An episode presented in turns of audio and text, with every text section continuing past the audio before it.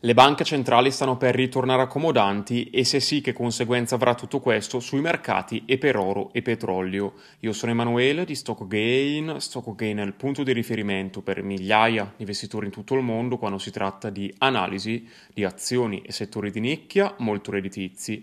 Bene signori, in questo video inizieremo analizzando la situazione dei tassi di interesse attuale e le prospettive future per infine convergere su oro e petrolio, due materie prime molto strategiche da avere in questo momento momento storico e soprattutto alcune aziende correlate a queste materie prime possono fare veramente molto bene e permetterti di fatto di battere l'inflazione da qui in avanti. Allora, eh, iniziamo con i tassi di interesse. Come promesso, eh, c'è un dato molto interessante. Ora non so quando stai guardando questo video, ma lo sto registrando a fine marzo, ma fa abbastanza riflettere il fatto che un mese fa, quindi a fine febbraio, i mercati si aspettavano che a dicembre i tassi dei fondi Fed sarebbero stati del 5,5%. Ora queste attese sono addirittura al 4% o inferiori. Questa cosa fa molto riflettere e vuol dire che qualcosa è cambiato. E però non è cambiato dal lato dell'inflazione, perché l'inflazione sta eh, diminuendo sì, ma molto molto lentamente. Non sono assolutamente le notizie che la Casa Bianca vorrebbe sentire in questo momento, quindi l'inversione delle banche centrali ad avviso dei mercati avverrà per altri motivi. Il primo motivo, e ne sentite parlare ultimamente praticamente da tutti, è l'imminente crisi finanziaria in arrivo.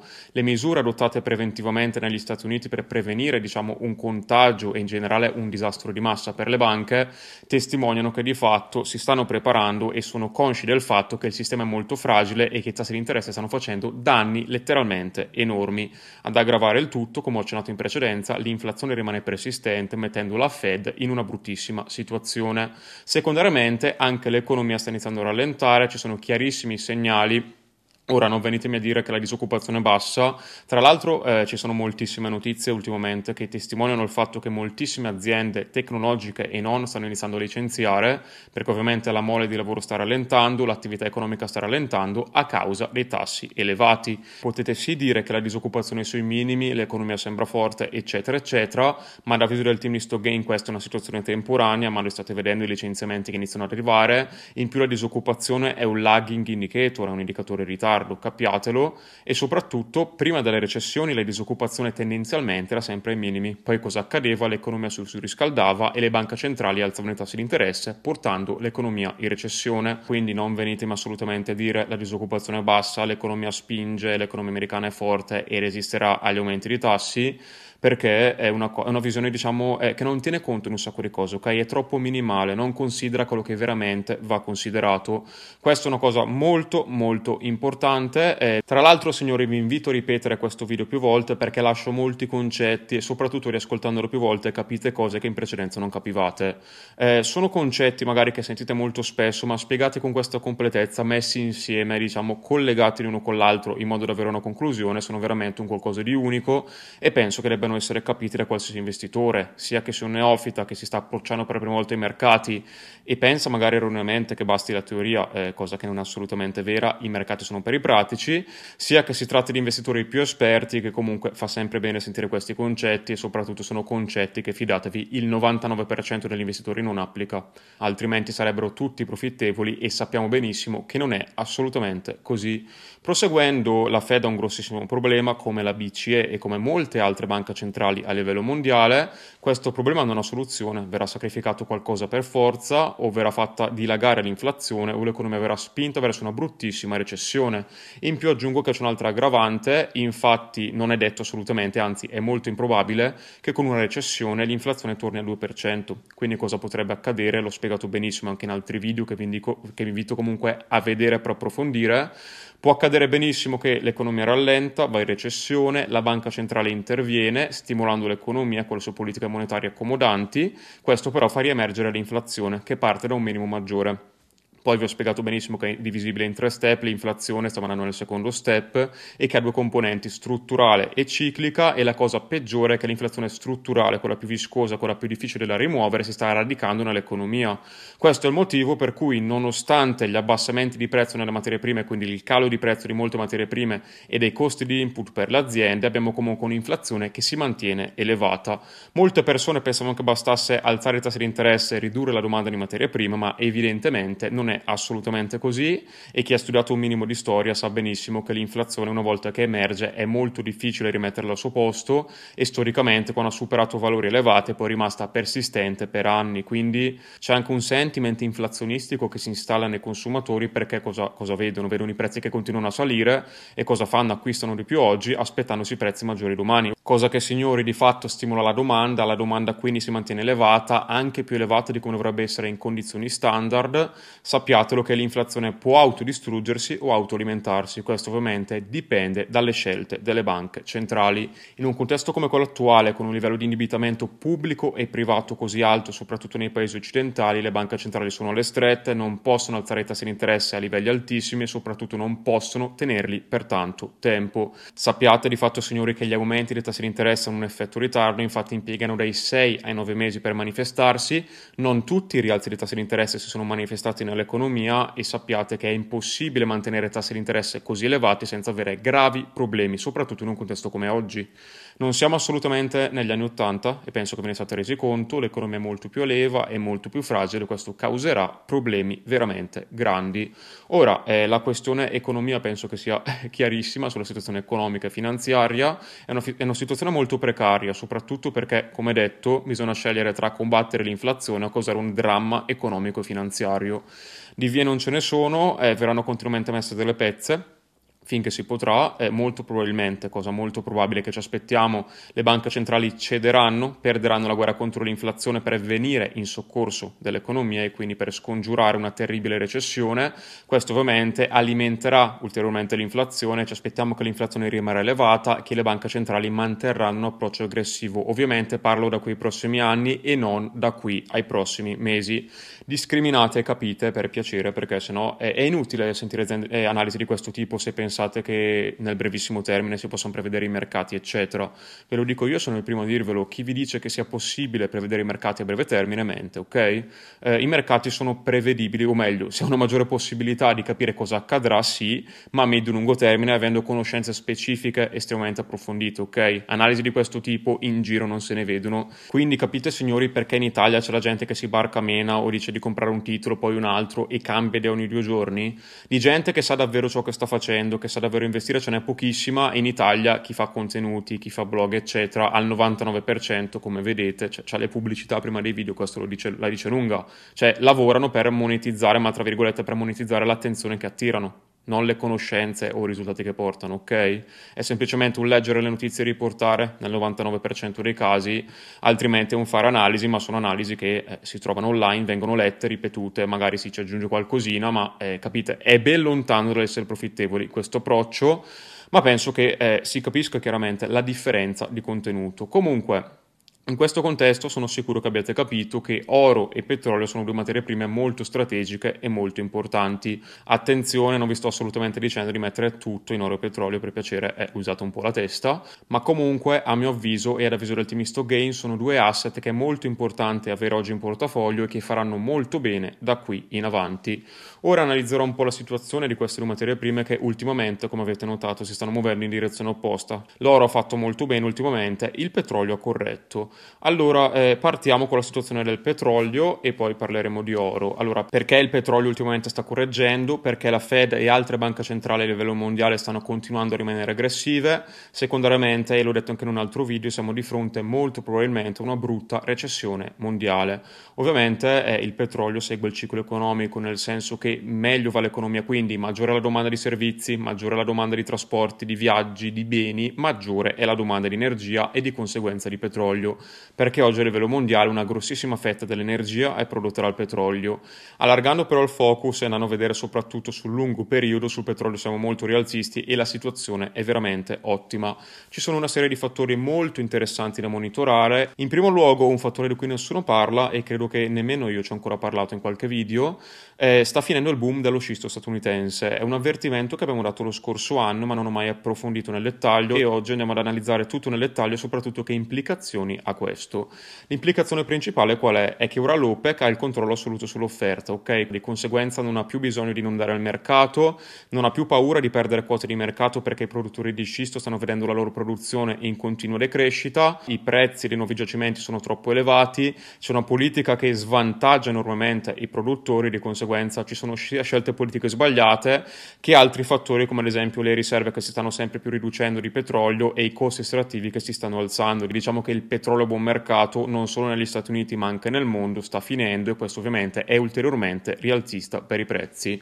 Un altro fattore importantissimo è il disinvestimento che c'è stato nel settore, infatti anni e anni di politiche green sfrenate orientate alla transizione energetica senza la minima cognizione del mondo reale e delle esigenze energetiche del mondo hanno causato un profondo mismatch diciamo, tra quella che è l'offerta, i nuovi progetti e la potenziale offerta futura di petrolio e quella che in realtà sarà la domanda futura, di conseguenza c'è un grande gap che si allargherà sempre di più da qui in avanti. In più i nuovi progetti richiedono capitali, capitali che i produttori fanno sempre più fatica ad investire, infatti il settore energetico, il settore petrolifero e del gas è sempre più trascurato. Il CEO di Saudi Aramco ha avvertito della situazione e della potenziale crisi energetica futura che si aggraverà ulteriormente, ma eh, per mosse politiche e soprattutto per interessi di altro tipo è un settore che verrà trascurato da qui in avanti, ad avviso ultimi stock gain, i prezzi del petrolio continueranno a salire e questo contribuirà a mantenere l'inflazione elevata. Questo è un grosso problema che con scelte politiche corrette Ora non dico che non si debba fare la transizione energetica, dico solo che va fatta con cognizione, ok? Non voglio entrare nel merito politico perché è un'analisi di natura finanziaria ed economica, però questo è un po' il tutto, quindi siamo rialzisti per il petrolio, eh, so che a qualcuno può sembrare non etico investire in produttori di petrolio, eccetera, eccetera, a mio avviso invece è poco etico lasciarsi sfuggire opportunità, continuare a perdere soldi, eh, perdere... c'è gente ad esempio che non so se vi siete resi conto, ma negli ultimi anni abbiamo avuto un'inflazione molto elevata e soprattutto moltissimi investitori che con gli investimenti tradizionali o con i classici portafogli hanno pure perso soldi a livello nominale, ok? E gli dicono di stare tranquilli, eh? Guardate che l'interesse composto vale anche al contrario, meno 50% vuol dire che dovete fare un più 100% per recuperare il capitale, ok? E se i mercati hanno, hanno deciso che i vostri asset valgono meno di quanto li avete pagati, è molto difficile che questo sia il momento giusto per entrare perché perché vi stanno regalando soldi, cioè arrivateci un po' da questo punto di vista, probabilmente avete sbagliato strategia, probabilmente dovete investire bene fin da subito. Ora stare lì, aspettare di recuperare le perdite non è assolutamente la soluzione, Ve lo dico chiaramente, contrariamente a quelli che vi dicono è normale se state perdendo soldi. No, non è normale, è preoccupante. Vi state impoverendo rapidamente, ok? E non è vero che se state lì ad aspettare recupererete magicamente i soldi, perché i mercati scontano tutto, ok? Quello è il valore dei vostri titoli ora, semplicemente. Nessuno regala niente, nei mercati nessuno regala soldi, eh, non esistono garanzie di nulla, ok? Quindi non è che se un titolo obbligazionario è sceso per forza dovrà salire, ok? Non c'è niente, di certo nei mercati si tratta di investimenti Bisogna essere un po' anche degli squali per guadagnare nei mercati ed essere consci che la maggioranza perderà sempre soldi, ok? Soprattutto in questi contesti di mercati ribassisti. Dopo aver parlato del petrolio, eh, chiuderò con, una, con un commento era sì interessante investire nel petrolio, ma era molto più interessante investire in singoli produttori. Il team di Stockgain nel 2021 selezionò determinate società petrolifere che da quella data ad oggi hanno più che raddoppiato il proprio valore e pagato dividendi in doppia cifra percentuale. Ci sono titoli addirittura che, calcolando il prezzo di acquisto che c'è stato nel 2021 e il dividendo che pagano oggi, hanno un dividendo del 50% sul capitale iniziale. Capite che sono rendimenti molto importanti e che non è vero che bisogna preoccuparsi se si guadagna. Tutta quella gente che ci ha seguiti non si sta preoccupando, cioè ha semplicemente fatto soldi, guadagnato, ora riceve ancora dei dividendi e in plusvalenza, se il titolo fa meno 10 non si agita perché tanto sta più 100%, più 90%, eh, a doversi preoccupare sono quelli che sono in perdita e sono lì a sperare di riprendersi non capendo neanche che il loro portafoglio è stato fatto su una strategia che funzionava 10, 15, 20 anni fa che oggi non funziona, che era basata diciamo su un contesto totalmente diverso e chi ha consigliato quella strategia 99 su 100, anzi mi viene da dire anche tutti che fanno quelli che fanno i classici portafogli di default e se il mercato scende voi perdete soldi, cosa vi dicono? Eh, il mercato scende, non possiamo farci niente noi. Ovviamente voi perdete i soldi, state in più pagando quei soggetti, vedete un po' voi che fare. Ora passiamo un po' all'oro, un altro asset molto interessante da monitorare da qui in avanti. L'oro ultimamente si è comportato molto bene nonostante il rialzo dei tassi. Questa è una cosa eh, molto particolare che molti non capiscono. In verità è un insieme di fattori. In primo luogo, Powell è stato meno aggressivo nelle sue dichiarazioni nonostante il rialzo dei tassi. Questo è stato potenzialmente rialzista per l'oro. Altra cosa importante, storicamente, l'oro non ha mai avuto grosse difficoltà anche con tassi di interesse reali in territorio positivo, purché inferiori del 2,5%. Ora siamo ben distanti da questo valore. Altro fattore importante è l'imminente crisi finanziaria in arrivo, in generale l'incertezza economica e finanziaria generale che c'è e non serve che ne parlo perché ci sono anche lì moltissimi altri video e penso che abbiate capito un po' il contesto attuale. Questo ovviamente ha scatenato un boom della domanda di investitori privati e anche le banche centrali si aggiungono perché le banche centrali sono anni che accumulano oro. Questo ovviamente è ancora nuovamente rialzista per il metallo. Ovviamente l'oro non ha mai reso ricco nessuno e mai renderà ricco nessuno, è molto interessante investire in singoli titoli, investire in singole società. Se è vero che l'oro non ha mai reso ricco nessuno, è altrettanto vero che investire in singole società correlate all'oro senza sapere niente, oppure affidandosi a gente che vi promette che velocemente si diventa milionari, che lo capite benissimo anche voi, sotto sotto lo sapete che non è vero, vi renderà sicuramente poveri, ok? Questa è una cosa molto importante e come fate a capire se uno è veramente bravo e sa cosa sta facendo, potete guardare solamente i risultati. Ad esempio, se nel 2022 avete investito in società correlate alle materie prime e siete in perdita, c'è qualcosa che non va. Sappiate che le materie prime hanno fatto tendenzialmente bene in quest'annata, nonostante i mercati fossero in grossissima difficoltà, soprattutto il petrolio ha fatto molto bene. C'è gente che poverina ha acquistato le società petrolifere russe e ha visto il suo capitale praticamente azzerarsi. Ora, non dico assolutamente che c'è gente con la sfera di cristallo che può prevedere tutto anticipatamente, ma sbilanciarsi troppo verso la Russia è una cosa assolutamente stupida, ok? Una piccolissima quota di portafoglio, esempio 1, 2, 3% in uno stato del genere, poteva assolutamente starci, ma si poteva benissimo diversificare in altri stati. Per loro penso di aver fatto una bella panoramica, aggiungo anche il contesto geopolitico, il fatto che recentemente il leader cinese e il leader russo si sono incontrati, due paesi, la Cina e la Russia, che sono nemici degli Stati Uniti, che stanno puntando ad una dedollarizzazione, stanno scaricando dollari e comprando oro, questo ovviamente è nuovamente rialzista per il metallo. Se a ciò si aggiunge la crisi finanziaria imminente, ancora una volta è rialzista per l'oro, quindi non ci stupiamo assolutamente che l'oro sia salito, Qualche giorno fa, anzi qualche settimana fa, feci un video dove dissi che l'oro era pronto a un grande rialzo, poco dopo accaduto, come anche nel 2022, se ricordate benissimo, dissi chiaramente ancora prima della guerra che oro e petrolio avrebbero fatto molto bene.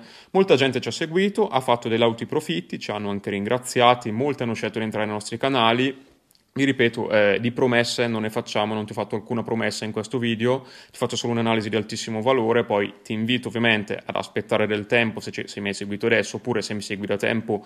Non so perché non sei già entrato nei nostri canali, perché penso che abbiamo già dimostrato abbastanza anche il crollo dei mercati, la previsione rialzista sul gas, il crollo poi che è seguito dal gas. Sono cose abbastanza nette che non sono assolutamente frutto della casualità, ok? Lo può andare bene una volta a qualcuno, ma quelle del team Listo Gain sono dimostrazioni ripetute negli anni, verificate stabili, ci sono tutti i contenuti pubblici su Instagram, qui sul canale, quindi non è frutto della fortuna, non c'è nessuna coincidenza, non è normale e come lo dicono in molti è normale essere in perdita, non è normale essere in guadagno. Bene, non è normale che nel 2022 una nato dove tutti hanno perso soldi, il team Stock Gain dal canale premium ha fatto più del 20%. Potete dirmi che non è normale essere in profitto, lo dicono in tanti, di preoccuparsi. Allora, chi è in profitto non si sta preoccupando, chi è sotto del 50%, come vi ho detto in precedenza, deve preoccuparsi, ok? A mio avviso, con questa inflazione, se sei stato in grado di guadagnare mentre i mercati crollavano, come è successo a molti nostri clienti nei nostri canali privati, devi essere felice. Se sei in perdita, invece, sì, devi assolutamente preoccuparti, perché significa che il mercato sta apprezzando i tuoi titoli molto meno di quello che li hai pagati. Conseguentemente è un'evidenza, la strategia era sbagliata che ti ha fatto investire, ti ha fatto perdere soldi, che soldi che boh, si sa mai quando li rivedrai tra due anni, tre anni, cinque anni, non lo so, magari tra sei anni potrei dirmi il mio portafoglio a livello nominale è tornato in profitto, ma a livello reale sei comunque sotto, bisogna sapere guadagnare anche in questi contesti. Puoi accedere ora ai portafogli privati di Stock Gain cliccando sul link qui sotto, io ti saluto, lascio un like e iscriviti al canale se hai gradito questo video e gradisci in generale i contenuti che porto su questo canale e ti aspetto in un prossimo video.